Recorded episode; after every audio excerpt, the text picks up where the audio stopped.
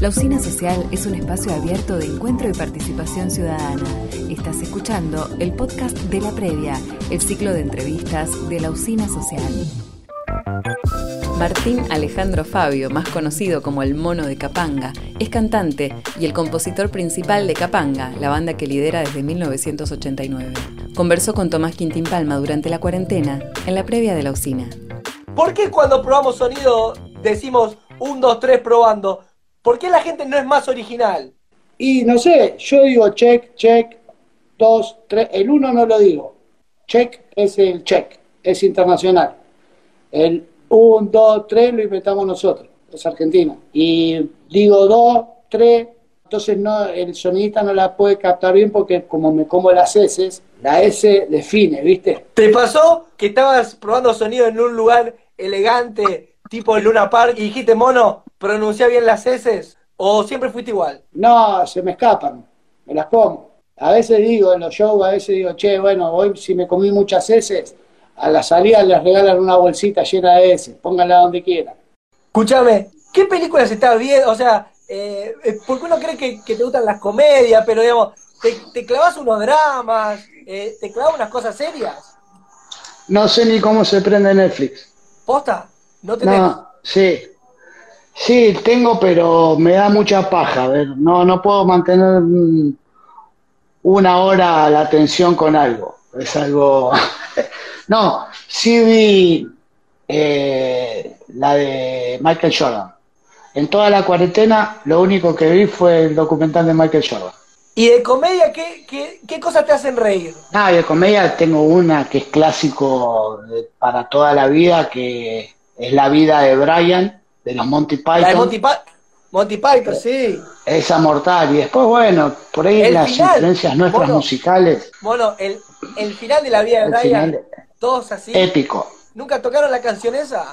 No, pero yo siempre suelo, cuando tengo momentos de que de que me bajoneo, me pongo esa canción y me super identifica. Mucho. Are mucho, mucho. Todo el...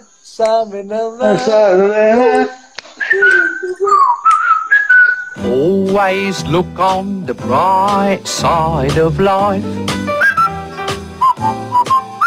Tremendo, película. Y, de, y después sí, pero qué sé yo, voy por el lado de, la, de las comedias musicales o de las películas musicales. Fana de las películas de Sandro, fana de las películas de los Beatles, fana de Tenacious D, de Walk Hard, This is Spinal Tap. Todas películas que, bueno, nosotros cuando hicimos la nuestra Todoterreno, un poquito de cada uno de esas, de esas influencias tratamos de ponerlas en nuestra propia película. En el caso de los Beatles, los Beatles cuando hacían las películas, entre medio intervenían con algunos videoclips, que fueron los inventores de los videoclips. Dejaron de tocar en vivo y decían, bueno, le mandamos la película a Tanzania, así nosotros no tenemos que ir a tocar a Tanzania, a que nos griten, a que nos hagan corriendo, y de paso, adentro de las películas grababan canciones, que eran los videoclips, y de esa forma se difundían, y esa idea sí se la sacamos nosotros a, a los Beatles, por lo menos. Y después lo bizarro y todo eso siempre nos gustó también. Mono, ¿sabías que George Harrison ponía plata para las películas de Monty Python? Ah, esa no la sabía. Eh, hay dos o tres películas de Monty Python que George Harrison le pone toda la guita, viste que sean producciones zarpadas, medievales, de guerra, y George Harrison como quería verla, le ponía la guita a él y hace cameos, no sé si La Vida de Brian, no, no me acuerdo cuál, pero Harrison hace cameos en la película de, de, la de Monty Python. Eh, está bien, si pone la tarasca, tiene que aparecer. Cabe poner la cara. Bueno, cuando mezclas melodías con humor, ¿cómo es un poco el, el laburo ese? Porque vos estás escribiendo chistes y en un momento decís, pará, mono, eh, hay mucho humor, eh, ponete más serio, porque vos tenés canciones de amor, canciones de humor, pero ¿cómo manejás eso de que no haya como mucho humor? Ni como viste que hay como una balanza eh, que es consciente. No. Eh, ¿Cómo la manejás a esa? No, es inconsciente, es inconsciente. Nunca nos pusimos a pensar, che, hagamos una canción divertida o hagamos una canción tal, qué sé yo, una anécdota, Bisabuelo, uno de nuestros grandes clásicos, un temazo.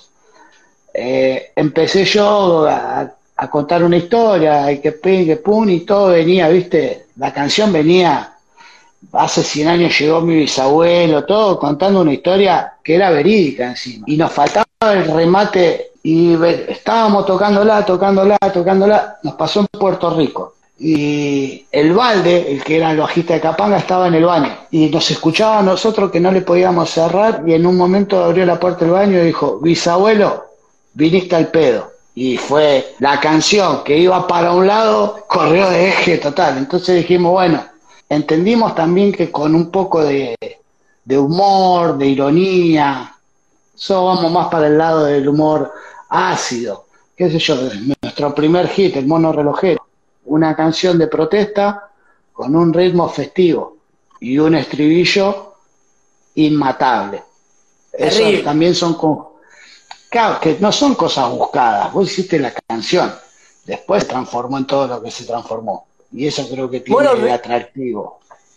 Bueno, ¿recordás el momento que estabas en la cancha y por primera vez cantaron una canción que era la que, que tenía la, la, la música de Capanga? Sí, pero antes de escucharla en la cancha, había un programa que se llamaba El Aguante, con sí, el, el de Soto. De Soto y Pablo, Rod Pablo Rodríguez, que tenían el ranking de las hinchadas, y sí, estuvimos en el, en el puesto número uno con El Mono Relojero, con una versión del club eh, La Madrid, el carcelero, el de ahí de Devoto. Entonces claro, la primera vez que la escuché, la escuché por la tele, por una hinchada, y después, bueno, lo escuché cantar a la hinchada de Boca, a un montón, ¿no? Que es la hinchada de Newell's. Bueno, me quedan un, ahora me van a empezar a putear todos los demás clubes que cantan las canciones de Capanga. Pero llegamos con El Mono Relojero, llegamos a, a una hinchada en Japón. ¿Viste? No. Y sí, wow. Sí, sí, sí, son cosas que... Sí, al principio era todo la novedad, wow, mirá esta hinchada. Después, lamentablemente, te vas acostumbrando. Solamente cuando aparece uno que sí, che, boludo, cantan El Mono Relojero en Japón. Nah, ahí sí, viste, decís, qué groso, qué groso que es la música, qué groso que es el fútbol. ¿Con qué cosa te, se, se sorprende un artista como vos, que ya tiene tanta carrera, que vivió tantas cosas? Eh, a veces uno desde acá siente, y ¿cuál será su deseo? O sea, ¿con, con, qué se ¿con qué se maravillará una persona que vivió como tantas emociones intensas? Con un buen asado. Con un buen asado, un buen asado me emociona. Pero nada, nada. ¿Y están me gusta, me gusta hacer lo que hago. Me gusta mucho hacer lo que hago, hace veinticinco años. Sí. No, no, que, que te preguntaba si están sufriendo la cuarentena, porque calculo que ustedes laburan con un montón de gente y deben estar parados. ¿Qué piensan hacer? Si van a hacer, no sé, hay festivales online, ¿qué vuelta le están buscando? Y mira, hoy... Recién hoy acá se presentó un protocolo que lo aceptaron, pero nosotros que vivimos en el conurbano quedamos afuera. Es solo para sí. Ciudad de Buenos Aires. Entonces estoy un poco cal un poco calentito, nada más hoy. Hoy tuve un día de, de furia casi, diría, porque siento que, que los músicos tendríamos que ser un poco más unidos. Entiendo que de a poco se tiene que ir a ver, pero si vamos a las... a los números, ¿por qué en Capital Federal sí y en Provincia de Buenos Aires no? Cuando el foco infeccioso está más en Capital Federal que en el Gran Buenos Aires. Entonces creo que hay una desigualdad con un montón de músicos en ese protocolo, que se seguirá trabajando, para, entiendo que se seguirá trabajando y que estarán, porque no todos los músicos son de Capital. Aunque Dios atienda en Capital, los músicos, muchos, no creemos en Dios. Pero viste que está la frase de, no, porque Dios atiende en Capital. Y en este caso, Dios atiende en Capital. Pero yo no soy creyente, así que voy a ir por las mías. Bueno, ¿te da miedo lo que estamos viviendo? ¿Cómo la estás llevando? Le tengo miedo a la incertidumbre. Porque si vos me dicen, che, el veintiuno de diciembre tu actividad arranca, yo puedo programar mi cabeza, mi vida, pero vivir en una incertidumbre, ya pasaron noventa días, tres meses, ¿viste? Eh, es difícil, cuando más, cuando tenés un montón de gente atrás. No soy yo solo, de nosotros depende, de mí y de Capanga vivimos casi treinta familias. Uh, entonces, no es gracioso ya. A mí no me dan ganas de, de tener la cara de que tengo siempre. La gente se va a tener que acostumbrar a, a ver a los artistas en, o por la pantallita del celu, la P C, el Smart, con shows pagos por streaming, que es lo que lo único que se puede hacer. Entonces, esperando ese momento para poder juntarme con mis compañeros y, y generar algo para nosotros, para las familias que trabajan con nosotros. Yo por el momento, yo acá en mi casa vivo con mi hijo, que mi hijo es músico, y el domingo que viene vamos a hacer un concierto Living in Quilmes. Genial. Que, que las entradas las pueden conseguir en, en un portal que se llama Ticket Hoy, y que lo que recaudemos lo vamos a repartir entre toda la monada que labura conmigo, que no la está pasando bien, que están también con la misma incertidumbre que tenemos nosotros.